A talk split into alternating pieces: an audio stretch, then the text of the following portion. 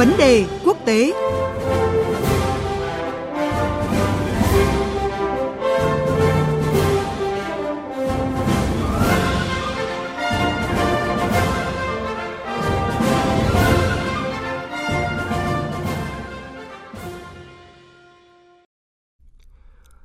và các bạn, sự kiện được dư luận đặc biệt quan tâm cuối tuần qua là chuyến công du ba nước Đông Nam Á gồm Singapore, Malaysia và Campuchia của Ngoại trưởng Trung Quốc Vương Nghị. Đây là chuyến thăm nước ngoài đầu tiên đến khu vực Đông Nam Á của ông Vương Nghị kể từ khi ông được tái bổ nhiệm vị trí Ngoại trưởng. Vị khách mời của chương trình là tiến sĩ Phan Cao Nhật Anh, Viện Hàn lâm Khoa học xã hội Việt Nam sẽ giúp quý vị có cách nhìn tổng quan về chuyến thăm cũng như chính sách của Trung Quốc đối với khu vực Đông Nam Á nhìn từ chuyến công du này. Và bây giờ thì xin mời biên tập viên Phương Hoa bắt đầu cuộc trao đổi. Xin chào tiến sĩ Phan Cao Nhật Anh ạ. Vâng, xin chào biên tập viên Phương Hoa và quý vị thính giả.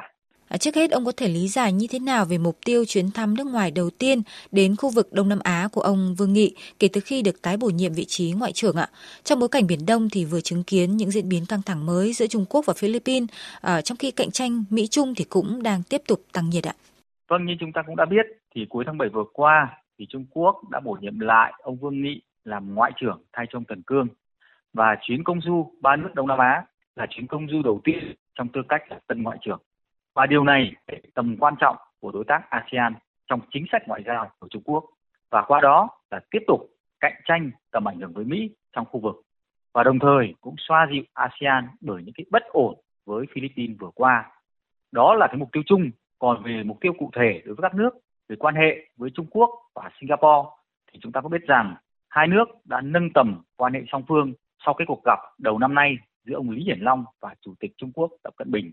Và mục tiêu trong chuyến thăm lần này là tái khẳng định cái mối quan hệ lâu dài và thực chất giữa hai nước, theo đuổi cái sự hợp tác trong các lĩnh vực mới như cái nền kinh tế xanh và kỹ thuật số. Trong quan hệ với Malaysia thì Trung Quốc là đối tác thương mại lớn nhất của Malaysia kể từ năm 2009 đến nay, với kim ngạch thương mại là hơn 100 tỷ USD trong năm 2022.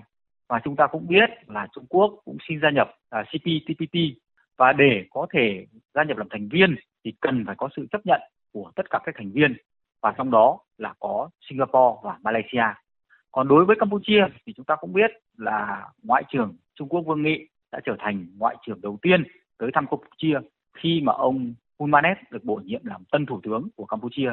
Và chúng ta cũng biết Trung Quốc là đồng minh lâu năm và là nhà đầu tư lớn vào các dự án cơ sở hạ tầng của Campuchia. Và cũng có thể cái chuyến đi quan trọng này là cũng để nhằm chuẩn bị cho cái chuyến thăm Bắc Kinh sắp tới của ông Hun Manet. Vâng, thưa ông ạ, một trong những nội dung của chuyến công du ba nước Đông Nam Á lần này của Ngoại trưởng Vương Nghị đó là tìm kiếm sự đồng thuận về bộ quy tắc ứng xử ở Biển Đông cũng như là quản lý khủng hoảng khu vực. Ông đánh giá như thế nào về triển vọng của những vấn đề này ạ? Thì chúng ta cũng biết rằng là các nước ASEAN và Trung Quốc đã có những cái tiến triển trong các việc đàm phán về bộ quy tắc ứng xử trên Biển Đông COC qua cái hội nghị ASEAN Cộng 1 trong tháng 7 vừa qua, và trong đó là có việc đã kết thúc cái vòng đọc văn kiện lần thứ 2 và thông qua cái tài liệu hướng dẫn thúc đẩy sớm để hoàn tất COC thực chất và hiệu quả. Tuy nhiên ở đây thì cũng có nhiều khó khăn, bởi chúng ta cũng biết rằng cái quá trình đàm phán COC là cũng có một số khó khăn. Ví dụ như hiện nay Myanmar đang giữ cái vai trò là nước điều phối cái mối quan hệ ASEAN-Trung Quốc. Tuy nhiên các diễn biến phức tạp tại Myanmar cũng có thể gây trở ngại cho cái tiến trình đàm phán.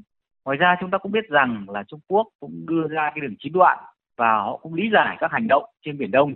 Và cái đường chín đoạn thì đã bị Tòa trọng tài thường trực và bác bỏ vào năm 2016. Song Trung Quốc thì bác bỏ cái phán quyết của PCA và dù là thành viên của UNCLOS. Do đó COC có thể kiềm chế các hành động quyết đoán của Trung Quốc hay không thì cũng đang là một câu hỏi lớn. Thì tôi nghĩ rằng đó là những cái khó khăn mà trong cái quá trình để cái thúc đẩy COC ở trong tương lai. Vâng, thưa ông ạ, ở đây cũng cần nhắc tới một chi tiết là tại các điểm đến, Ngoại trưởng Trung Quốc Vương Nghị không ngần ngại chỉ trích Mỹ, gọi đây là nguồn cơn gây bất ổn lớn nhất của thế giới, đồng thời thì cũng kêu gọi tăng cường quan hệ song phương với các điểm đến nói riêng, với ASEAN nói chung. Vậy theo quan sát của ông ạ, Bắc Kinh có thể tận dụng được những lợi thế nào trong cuộc đua tranh giành ảnh hưởng với Mỹ tại khu vực Đông Nam Á trong giai đoạn hiện nay ạ? Ở đây thì chúng ta thấy rằng cái cách tiếp cận của Trung Quốc với Đông Nam Á có nhiều yếu tố, song tôi cho rằng là có hai cái yếu tố quan trọng. Trước hết tôi cho rằng đấy là yếu tố địa lý là rất là quan trọng, vì rõ ràng là so với Mỹ thì Trung Quốc gần với ASEAN hơn, và sự gần gũi về mặt địa lý thì giúp Trung Quốc sẽ có điều kiện thuận lợi cho các việc tiếp cận dễ dàng và cũng như thể hiện cái sự hiện diện của họ đối với khu vực. Và từ đó thì nó dẫn đến cái tính liên kết kinh tế, tạo ra những cái lợi thế về du lịch hay là sự hiện diện thường xuyên của các quan chức Trung Quốc tại khu vực này. Và ở chiều ngược lại thì chúng ta cũng thấy rằng các quốc gia ASEAN cũng coi trọng cái mối quan hệ với nước láng giềng và trong đó có Trung Quốc. Ngoài ra ở khía cạnh thứ hai tôi muốn đề cập đấy chính là lợi thế trong cái hợp tác kinh tế mà Trung Quốc đang thúc đẩy rất là mạnh mẽ. Trung Quốc có cái lợi thế về thị trường lớn với dân số là đông thứ hai thế giới. Thực chất là Ấn Độ thì cũng mới vượt qua Trung Quốc trong cái thời gian gần đây về mặt dân số. Về tổng thể thì Mỹ cũng đang là nhà đầu tư trực tiếp nước ngoài FDI lớn nhất vào ASEAN. Nhưng về thương mại thì Trung Quốc đã vượt qua Mỹ trong quan hệ thương mại đối với các nước ASEAN. Thì đó là những cái khía cạnh tôi nghĩ rằng là Trung Quốc là muốn thúc đẩy trong việc cạnh tranh với Mỹ tại khu vực Đông Nam Á hiện nay. Vâng, cảm ơn ông về những thông tin và phân tích vừa rồi. Thưa quý vị, chính quyền Trung Quốc kỳ vọng chuyến thăm lần này của Ngoại trưởng Vương Nghị có thể tăng cường kết nối chiến lược với ba nước thành viên ASEAN, đạt được những tiến bộ vững chắc trong việc xây dựng một cộng đồng có tương lai chung, làm sâu sắc hơn hợp tác trong khuôn khổ sáng kiến vành đai và con đường, chất lượng cao và đưa mối quan hệ song phương lên một tầm cao mới. Đây cũng là bước đà để Trung Quốc tăng tốc trên đường đua cạnh tranh ảnh hưởng với Mỹ tại khu vực địa chiến lược này.